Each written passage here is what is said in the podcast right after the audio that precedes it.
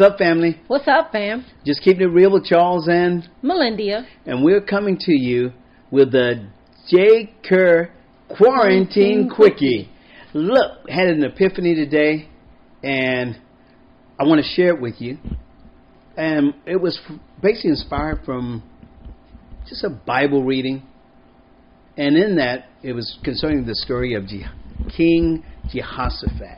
But I want to tell you what I gathered through. That's in the second chapter, uh, um, the book of Chro- the book of Chronicles. I'm sorry, Mhm. uh, the twentieth chapter. And if you would read over that, you would see that story.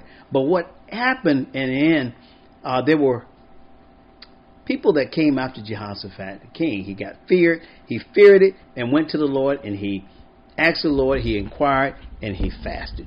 But in essence, the point that I got and that we want to share with you today is this God can bring you to a battle where you don't need any weapons and you won't even have to flex. Hmm. And guess what? In the end, you will still get the victory.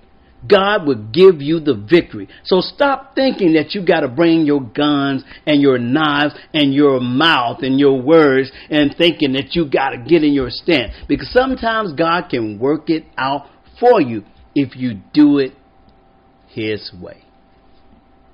That's a quickie to think about.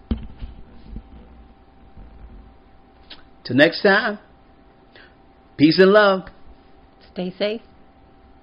Stay blessed. and believing. Bye. See you.